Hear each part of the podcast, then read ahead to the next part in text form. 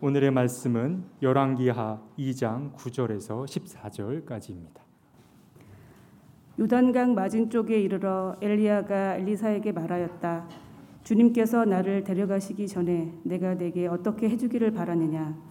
엘리사는 엘리야에게 스승님이 가지고 계신 능력을 제가 갑절로 받기를 바랍니다 하고 대답하였다. 엘리야가 말하였다.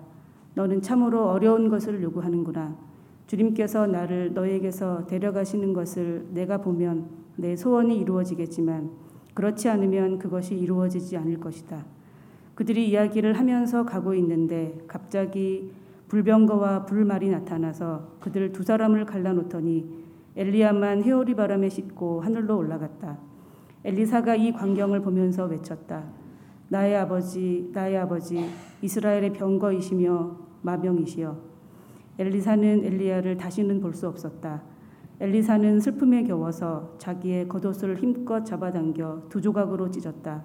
그리고는 엘리야가 떨어뜨리고 간 겉옷을 들고 돌아와 요단 강가에 서서 엘리야가 떨어뜨리고 간 그 겉옷으로 강물을 치면서 엘리야의 주 하나님, 주님께서는 어디에 계십니까? 하고 외치고 또 물을 치니 강물이 좌우로 갈라졌다.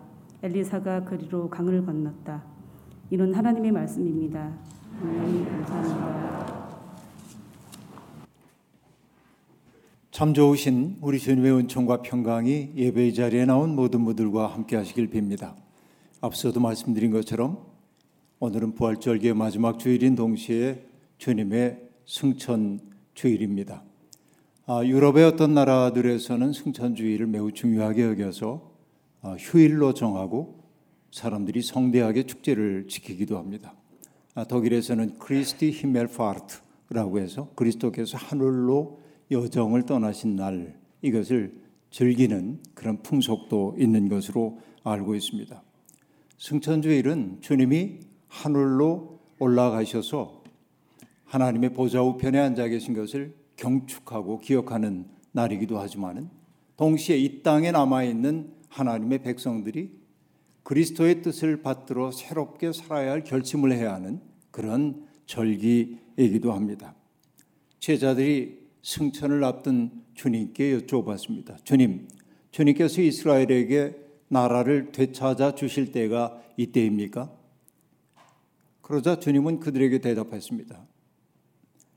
그 때와 시기는 아버지의 고난 가운데 있기에 너희들이 알 바 아니다 라고 말씀하십니다. 이 질문을 우리가 주목해 보아야만 합니다. 주님께서 이스라엘 나라를 회복하는 주체가 주님이라고 그들은 고백하고 있습니다. 그리고 이스라엘의 회복에 대한 이야기를 하고 있고, 그리고 그 때가 언제인지를 묻고 있습니다. 주님은 다만 때에 대한 이야기만 지금 하고 있습니다. 그 때와 고난은 아버지께 속해 있다라고 말합니다. 그러므로 이스라엘을 회복하는 것은 바로 하나님의 일인 것은 분명하나, 그러나 너희들이 오해하지 말아야 할 것이 있다고 말씀하십니다. 이 문답이 이루어진 바로 뒤에 주님이 하신 말씀이 그 유명한 구절입니다. 사도행전에 나오는 오직 성령이 너희에게 내리시면 너희가 능력을 받고 예루살렘과 온 유대와 사마리아와 땅끝까지 이르러 내 증인이 될 것이다 라고 말하고 있습니다. 이 얘기는 주님이 이스라엘 나라를 회복하는 주체인 것은 분명하지만은, 그러나 주님은 너희들을 통해서 세상을 새롭게 하기를 원하신다라고 한 뜻이 그 속에 담겨 있다고 얘기할 수 있겠습니다. 그러니까 하나님의 뜻은 하나님을 믿는다고 고백하는 사람들의 몸과 마음의 헌신을 통해 이 땅에서 몸을 입게 되는 거다. 이것이 주님과의 문답이 가리키고 있는 절실한 내용입니다. 오늘 우리가 살고 있는 이 세계, 참 복잡하고 서럽고 안타깝고 그리고 눈물겹습니다. 우리나라의 현실도 그렇게 밝지만은 않지만 우리는 세계가 폭력 속에 있음을 최근에 바라보고 있습니다. 미국 텍사스에 있는 그 유벨디 지역의 롭 초등학교 총기 난사 사건을 우리는 충격으로 지켜봤습니다. 7살에서 10살 사이에 그 어린 학생들 19명이 죽었고 아이들을 지키려던 교사 2명이 숨지고 범행을 저질렀던 18살의 청소년도 총격전 끝에 사망하고 말았습니다. 총기 규제에 대한 논의가 다시 불붙고 있습니다. 정말 미국이라고 하는 나라 3억 몇 천만 명의 인구인데 사람들이 가지고 있는 총기의 숫자가 4억 정이 넘는다고 하니까 인구수보다 훨씬 많은 총이 팔리고 있습니다. 미국에서 저를 안내하는 목사님과 차를 타고 가다가 총기에 대한 광고를 보고 제가 물었습니다. 총 사기가 쉬워요? 그러자 총 사는 게 너무 쉽다고 얘기합니다. 목사님도 원하시면 지금 가서 하나 살 수 있습니다. 그렇게 얘기합니다. 다만 가지고 갈 수 없는 게 문제이지만 이 정도인 사회 속에 이제 그들이 처하여 있는 것입니다. 그러니까 그것은 사적인 폭력을 은연중에 용인하거나 부추기는 것이나 마찬가지입니다. 이런 일이 벌어질 때마다 분석가들이 나서가지고 그 범인에 대한 이야기를 하곤 합니다. 그 범인이 어떤 불우한 가정 환경에서 자라났는지 그리고 그가 경험했던 정신적인 트라우마가 뭔지 뭐 이런 이야기들 많이 얘기합니다. 물론 그런 문제 있는 게 분명합니다. 그러나 그런 개인적인 도덕성의 문제를 떠나서 더 근원적으로 살펴야 할 것은 사람들의 폭력성을 용인하고 부추기고 있는 그 시스템 자체에 문제가 있다고 우린 봐야만 합니다. 인간 속에는 누구에게나 다 폭력성이 있는데 그것을 적절하게 제어하는 것이 문명입니다. 그런데 그런 폭력성이 발휘될 수 있도록 조건을 만들어주고 있는 사회, 그 속에서 평화를 구하는 일은 대단히 어렵다고 얘기할 수밖에 없습니다. 특별히 지금과 같은 상황이 그러합니다. 시장 경제라고 하는 것은 무자비하게 이를 데 없습니다. 승자 독식 사회가 열렸습니다. 그래서 정말로 경쟁 논리 속에 살고 있는 사람들은 마음의 평안함을 누리지 못합니다. 정치의 본연이라는 것은 사람들을 서로 묶어주고 연대하게 만들고 서로 안전장치를 만들어가는 것이지만은 지금 세계 도처의 정치는 대단히 분열적입니다. 사람들을 갈라내고 가름으로 지배하려고 하고 진영 논리를 따라서 서로 혐오하고 수치심을 안겨주는 것을 정의인 양 치장하고 있는 게 세계의 정치의 현실입니다. 그 속에 살다 보니까 우리는 점점 뿌리가 뽑힌 것처럼 생각되고 나를 지킬 것은 나밖에 없다고 하는 고립감이 점점 커져가고 있습니다. 그러다 보니까 바깥 세상에 대한 적대의식이 내 속에 점점 깊어가는 것이죠. 경제적으로는 이전에 비해서 훨씬 더 넉넉하게 되었지만은 정서적으로 우리는 아주 메말라 지내고 있는 게 우리의 현실입니다. 그러다 보니 다른 사람들에 대한 따뜻한 관심은 점점 사라지기 시작했고 우리가 함께 살고 있는 세상을 평화로운 것, 제가 좋아하는 표현으로 얘기하자면 착한 사람들이 살기 쉬운 세상으로 만들어야 한다는 소명 자체를 잃어버리고 근근히 버티며 사는 것을 인생의 목적인 양 여기고 있는 세상이죠. 여러분, 이것이 우리의 세상입니다. 철학자 칼 야스퍼스는 우리가 살고 있는 이 세상을 보이지 않는 전장이라고 얘기한 바 있습니다. 눈에 보이지 않지만 우리는 서로를 해치는 일들을 자행하며 살고 있다는 이야기일 겁니다. 그 때문에 하나님을 믿는 사람들조차 세상에는 희망이 없다고 말하는 이들이 점점 늘어나고 있습니다. 그러나 여러분, 희망이 없어 보이는 그곳에서 희망을 찾는 것이 성도들의 책임입니다. 신앙이란 불가능의 가능성이기 때문에 그렇습니다. 누구나 다 희망을 얘기할 수 있을 때 희망 얘기하는 건 쉽습니다. 그러나 모두가 절망을 얘기할 때 희망의 노래를 부르는 것은 용기를 필요로 합니다. 바로 이것이 신앙입니다. 여러분, 희망은 저절로 오는 것 아니고 그 꺼져가기 쉬운 희망의 불씨를 소중하게 간수하고 그것을 꺼뜨리지 않기 위해 정성을 다하는 사람들을 통해 가까스로 세상에 존재하는 게 희망입니다. 우리는 바로 그 희망을 지키는 사람으로 부름을 받았어요. 그 때문에 믿음으로 산다고 하는 것은 절망의 현실 속에서 희망의 노래를 끈질기게 부르는 것입니다. 그리고 폭력이 판을 치는 세상에서 폭력이 아니라 평화를 꿈꾸는 것입니다. 사람들을 고립시키는 이 문화에 저항하여서 우정의 연대를 만들어내는 것, 이런 것들이 바로 믿음의 삶이라고 얘기할 수 있겠습니다. 여러분, 우리는 혼자가 아닙니다. 주변을 둘러보면은 우리와 뜻을 같이 하는 사람들이 세상에 많이 있습니다. 문제는 아름다운 뜻을 가지고 있는 사람들이 침묵하고 있다는 데 있습니다. 그래서 그 침묵 때문에 우리의 목소리가 세상에 들리지 않는 것이란 말이죠. 혹시 이 자리에 정교회를 가보신 분이 있는지 모르겠습니다. 그리스 정교회든 시리아 정교회든 러시아 정교회든 정교회에 가보면 여러분 정말 어두컴컴한 그 배경에 성인들의 얼굴을 그린 이콘들이 많이 걸려있음을 여러분 볼 수 있습니다. 사람들은 그 이콘 앞에 가가지고 이콘에 입을 맞춥니다. 그리고 그 앞에 촛불을 밝혀둡니다. 여러분, 개신교인들에겐 낯선 풍경이죠. 그 성인들 숭배하는 것처럼 보이기도 합니다. 그리고 우리는 멀뚱멀뚱 성인들의 얼굴을 보고 지나갑니다. 정교회 교인들은 개신교인들이 관광객처럼 이콘을 스쳐 지나가는 모습 보면 의아해합니다. 그리고 화를 내기도 합니다. 왜 그러냐면 정교회 신앙에서 이콘 속에 있는 성인은 그냥 그림으로 그 자리에 있는 게 아니고 그 자리에 현존하고 있는 존재예요. 그 때문에 입을 맞추는 거예요. 정교회가 하나님 앞에 예배를 드릴 때 오늘 이 자리에 있는 사람들도 예배를 드리지만은 여기에 이콘 속에 있는 성인들도 또 예수 그리스도의 제자들도 함께 예배를 드리고 있다는 겁니다. 바로 이것이 사도 신경이 말하고 있는 성도가 서로 교통한다는 거예요. 그러니까 여러분, 예배라고 하는 것은 다른 것 아닙니다. 과거와 현재와 미래가 서로 연결되는 것이에요. 이게 예배의 본질입니다. 우리가 혼자가 아니라고 하는 것은 바로 그 때문입니다.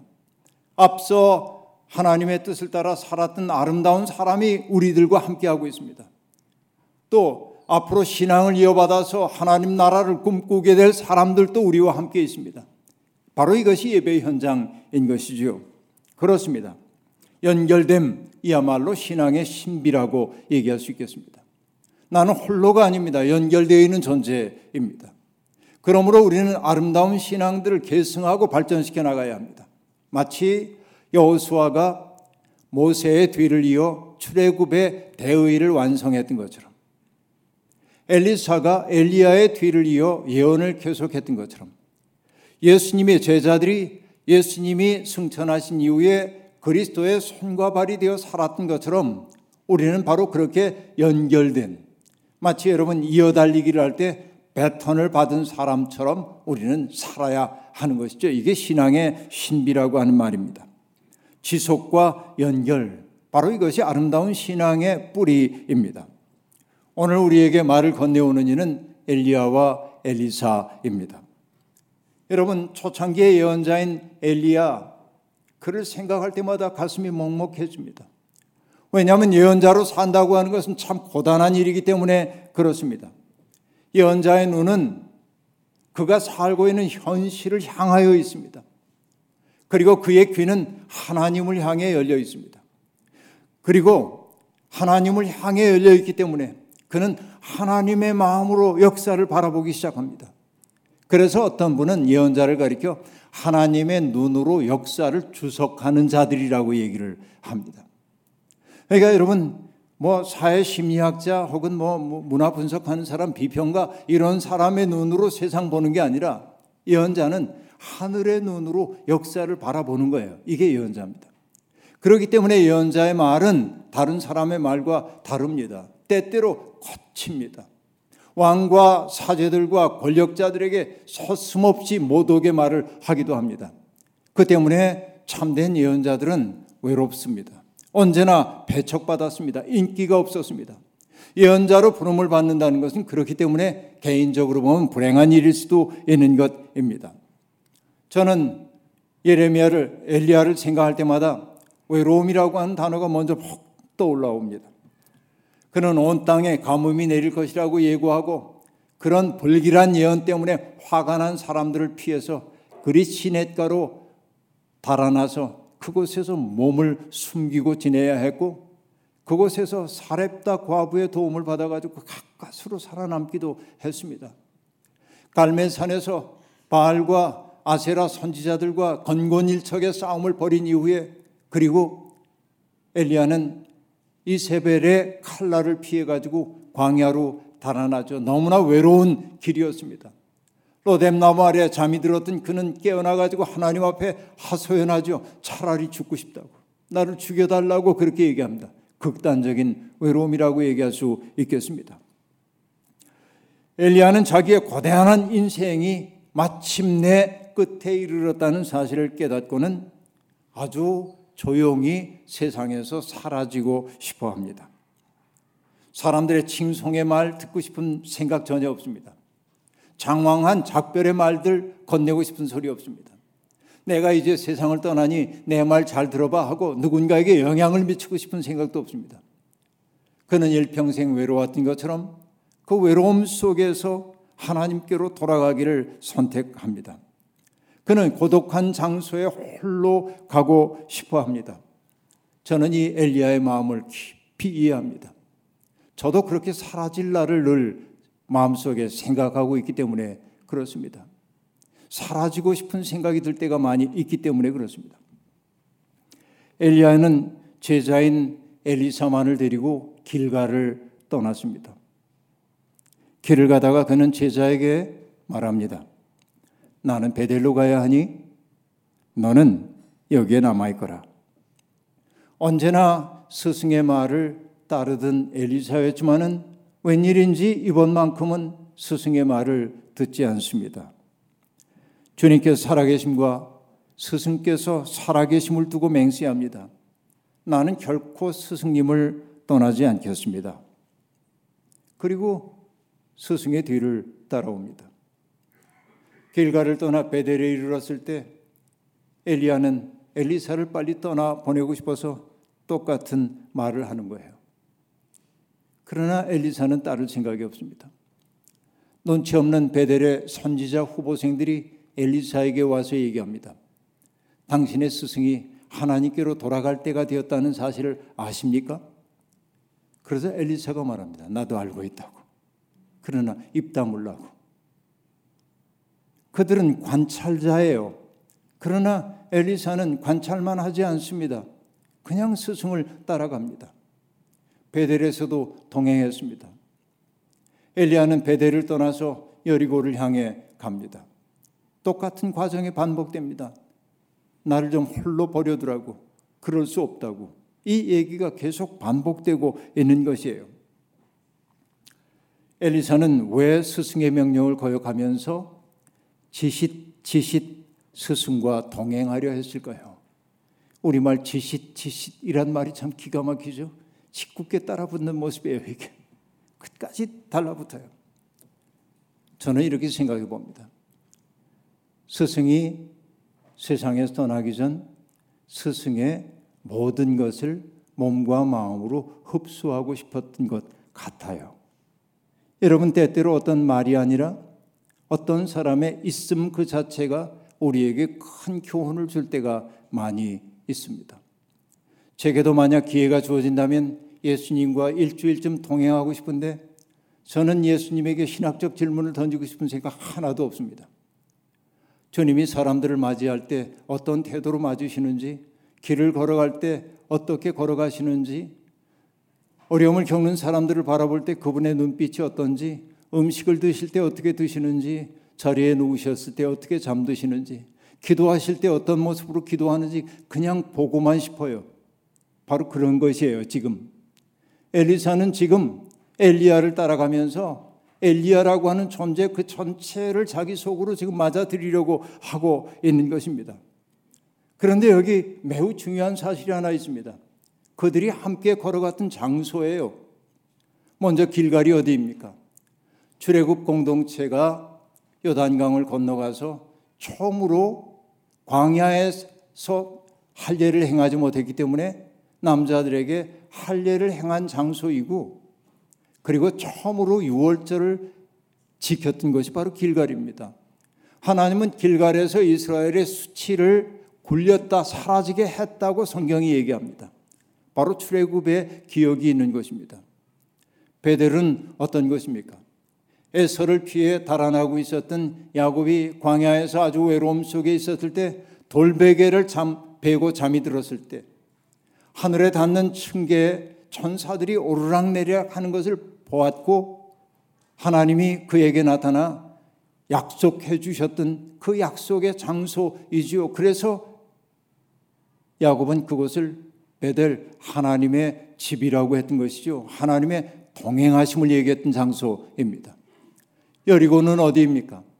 그들이 요단강을 건너와가지고 처음으로 가나안 땅을 정복하기 위해 승리를 거두었던 그 성이 아닙니까? 그러니까 지금 엘리야와 엘리사가 함께 지금 걷고 있는 그 장소는 이스라엘의 구원 경험이 있었던 아름다운 장소임을 우리가 알 수 있습니다. 그리고 마침내 그들이 요단강에 이르렀습니다. 이게 흥미로운 대목입니다. 요단강의 동편 지역에서 서편 지역으로 건너온 것이 출애굽 공동체라고 한다면, 지금 엘리야는 서편 지역에서 동편 지역으로 건너가려고 하고 있습니다. 때가 되었습니다. 엘리야는 더 이상 엘리사를 따돌릴 수 없다는 사실을 알고는 요단강가에 서서 자기의 겉옷을 벗어서 그것으로 강물을 치자 물이 좌우로 갈라졌다고 얘기를 합니다. 그래서 두 사람은 마른 땅을 밟아 강 건너편으로 가게 되었습니다. 여러분, 바로 출애굽 사건이 지금 역으로 재현되고 있음을 우리가 알 수 있습니다.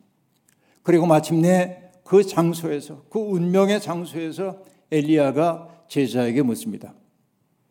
주님께서 나를 데려가시기 전에 내가 내게 어떻게 해주기를 바라느냐? 그러자 엘리사는 기다렸다는 듯이 대답합니다. 스승님이 가지고 계신 능력을 제가 갑절로 받기를 바라나이다, 이렇게 말합니다. 여러분, 매우 당돌한 요청입니다. 스승의 능력을 내가 갑절로 받기를 원합니다. 어떤 사람들은 바로 이게 장자의 상속권, 장자는 2배를 받으니까 그 얘기라고 말하기도 합니다. 뭐 그것도 신학적으로 일리가 있어요. 그러나 여러분, 여기에 능력이라고 번역되어 있는 단어를 주목해 볼 필요가 있습니다. 히브리어로 능력이라고 번역된 이 단어는 루아흐입니다. 루아흐라고 하는 것은 하나님의 숨, 바람, 그것을 뜻하는 거예요. 하나님의 숨, 바람 혹은 영을 뜻하는 말입니다. 하나님의 영이 수면 위를 운행하시니라 할 때 그 영이란 말이에요. 그러니까 이 루아흐라고 하는 말은 숨이라고 번역될 때도 있고 바람이라고 번역될 때도 있고 영이라고 번역될 때도 있는데, 어떤 장소에서는 생명력으로 번역되기도 하고, 그리고 하나님이 우리 속에 불어넣은 의지의 힘을 뜻할 때도 있어요. 바로 이게 루아흐입니다. 그러니까 엘리사가 스승에게 구하고 있는 것은 명예나 혹은 복이나 권세나 이런 것 아닙니다. 하나님의 일을 수행하기 위해서 그 루아흐가, 하나님의 영이 내 속에 충만하기를 바란다라고 얘기합니다. 여러분, 이게 바로 엘리사의 당돌해 보이는 요청이지만은 지당한 요구라고 얘기할 수 있는 것입니다. 스승의 보람은 자기보다 뛰어난 제자를 두는 데 있습니다. 스승의 보람은 그런 겁니다. 나보다 나은 제자를 바라보고 질투심에 사로잡힌다면 그는 스승의 자격 없습니다. 제자가 나보다 뛰어날 때 스승은 기뻐해야 하는 법입니다. 지금 바로 이런 일이 벌어지고 있는 겁니다. 엘리사는 엘리야의 실천력과 더불어 새로운 시대가 요구하는 역할을 감당할 힘과 용기와 의지력이 자기에게 깃들기를 지금 바라고 있는 것입니다.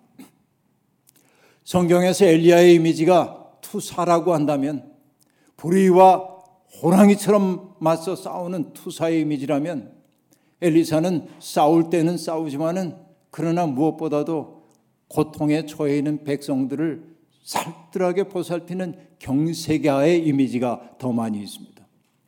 여러분, 엘리사의 이야기는 수없이 많은 기적으로 이루어져 있습니다. 물 근원이 나빠가지고서는 그 물을 먹는 사람마다 낙태를 경험하는 그 장소에 갔을 때 엘리사가 물의 근원을 고친 이야기도 있고요. 예언자의 제자들이 먹을 것이 없어서 헤매다가 기껏 가져온 식재료로 음식을 했더니 그 속에 써서 먹을 수가 없고 중독되었을 때 엘리사가 그 음식을 먹기 좋은 음식으로 바꾸는 이야기도 등장하고 있고요. 선지자의 수련생 아들이 빚에 몰려 종으로 팔리려고 할 때 기름병이 가득 차는 기적을 통해서 그를 구출해 주기도 하고요. 선지자의 수련생들이 나무를 자르기 위해서 도끼를 빌려다가 도끼질을 하다가 그만 연못에 빠뜨렸을 때 어찌할 바를 모를 때 나뭇가지를 가지고 휘저어서 도끼가 떠오르도록 만드는 그런 놀라운 이적도 행하곤 합니다. 다시 얘기하면 엘리사는 사람들의 삶 속에 훨씬 더 밀착해가지고 그들을 돌봐주는 경세가의 모습이에요. 물론 역사의 과정 속에서 새로운 사람을 세우든지 나라가 위기에 처했을 때 돕는 일도 그는 했습니다. 그런 의미에서 엘리사는 갑절의 영감을 받은 사람임이 분명합니다. 갑절의 능력을 구하는 엘리사에게 엘리야는 아마 웃음띤 얼굴로 말한 것 같습니다. 너는 참으로 어려운 것을 요구하는구나. 주님께서 나를 너에게서 데려가시는 것을 내가 본다면 내 소원이 이루어질 거야.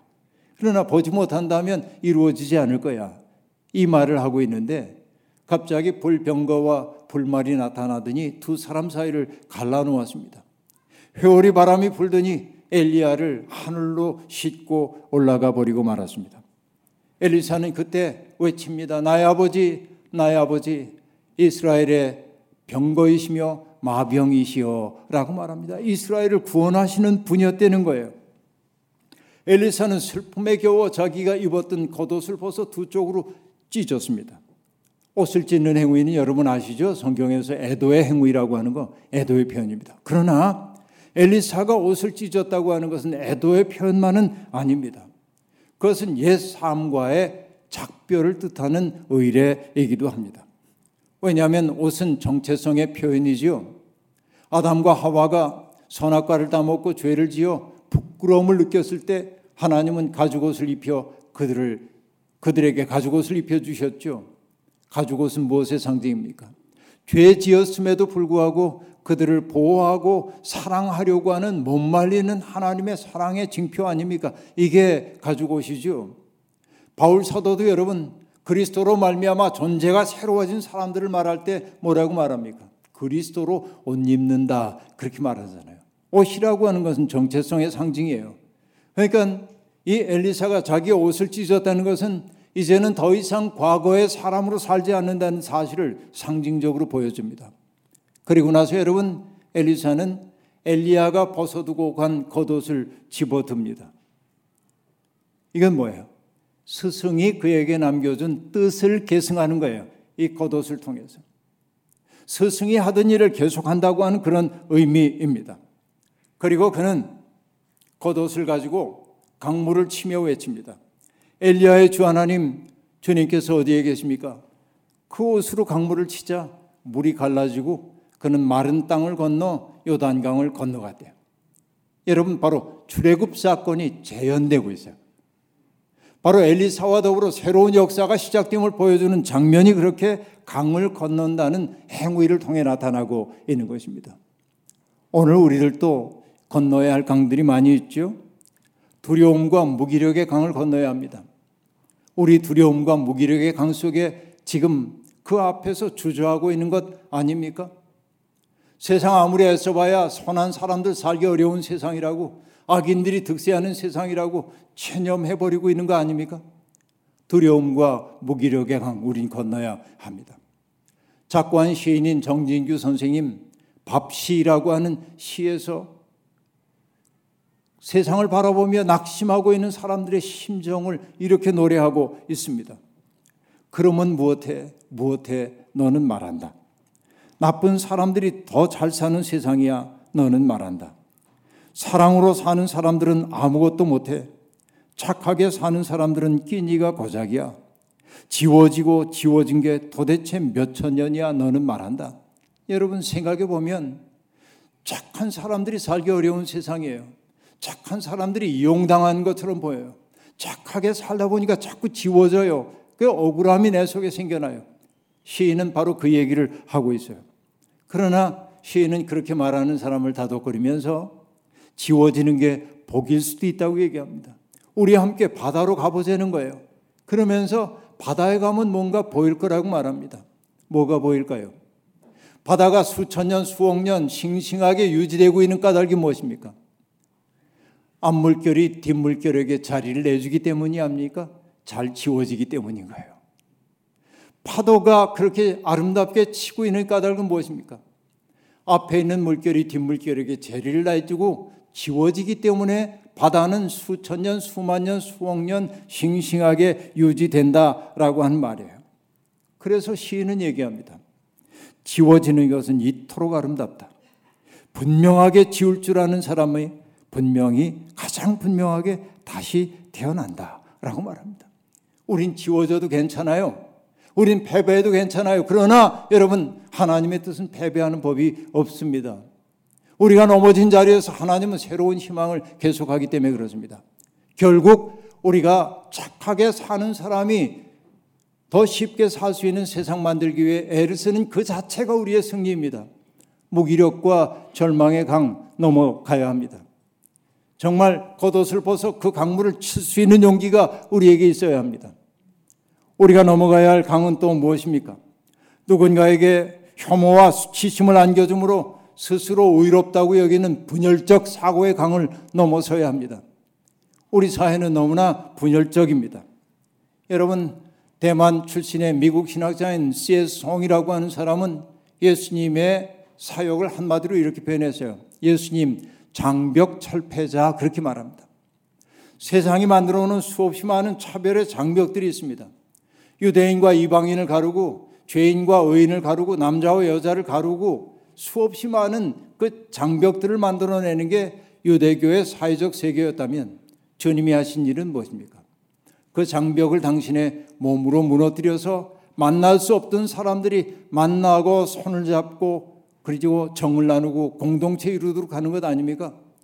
오늘의 교회가 해야 할 일이 있다고 한다면 장벽 세우는 게 아니라 장벽 무너뜨리는 일이어야 합니다. 용기가 필요합니다. 누군가를 배제함으로 내가 의로운 것처럼 하는 것, 바로 그게 위선이고 허위의식입니다. 우리는 이 허위의식의 강을 건너야만 하는 것입니다. 그래야 우리는 비로소 공감과 연대의 장소를 만들어갈 수 있는 겁니다. 우리도 이 강을 건너야만 합니다. 하늘에 오르시기 전 예수님은 세상을 새롭게 하는 것, 망가진 세상을 치유하는 것이 주님을 믿고 따르는 우리의 소명이라고 말씀하신 바가 있습니다. 주님은 이렇게 말씀하셨죠. 내가 진정으로 너희에게 말한다. 나를 믿는 사람은 내가 하는 그 일을 그도 할 것이요, 나보다 더 큰 일을 행하게 될 것이다 라고 말합니다. 여러분, 우리는 주님이 하신 일을 해야 합니다.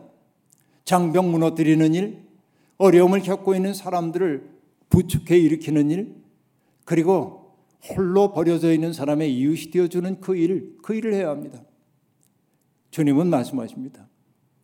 나보다 더 큰 일을 너희가 할 수 있다. 주님이 우리를 믿어주고 계십니다.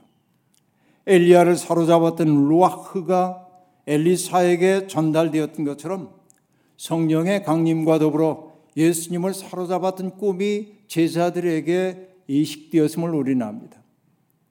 제자들을 통해 전달된 루아흐가 오늘 우리를 사로잡습니다. 무기력에서 벗어나서, 차별과 혐오에서 벗어나서 공감과 연대의 새 세상을 열기 위해 우리가 나서야 할 때입니다. 세상이 이렇게 나빠진 까닭은, 악인들이 득세하고 있는 까닭은 선한 사람들이 침묵하고 있기 때문에 그렇습니다. 선한 사람들이 무기력증에 빠져 있기 때문에 그렇습니다. 우리는 절망하라고 부름받은 사람들 아니라 절망의 땅에서 희망의 노래 부르라고 부름받았습니다. 이 희망을 품고 오늘도 내일도 생명과 평화의 씨를 심는 우리가 되기를 주의 이름으로 축원합니다. 아멘. 주신 말씀 기억하며 거듭의 기도 드리겠습니다. 하나님, 세상은 끊임없이 우리를 고립된 사람으로 여기게 만듭니다. 그 때문에 우리는 외로웠고, 나를 지킬 것은 나밖에 없다고 그렇게 믿었습니다. 그러나 주님은 그렇지 않다고, 세상에는 선한 뜻을 품은 사람들이 너무나 많다고 말씀하십니다. 별 하나는 외롭지만 그 별들이 함께 성단을 이룰 때 우리는 꿈을 꾸게 됩니다. 세상에는 정말 하나님의 꿈에 사로잡힌 사람들이 많이 있습니다.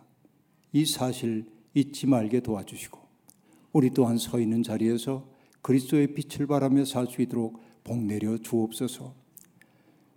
옛날부터 우리에게 전달됐던 그 믿음, 그 꿈을 더욱 크게 만들어 세상을 아름답게 바꿔가는 우리 모두가 되게 하옵소서. 예수님의 이름으로 기도하옵나이다. 아멘.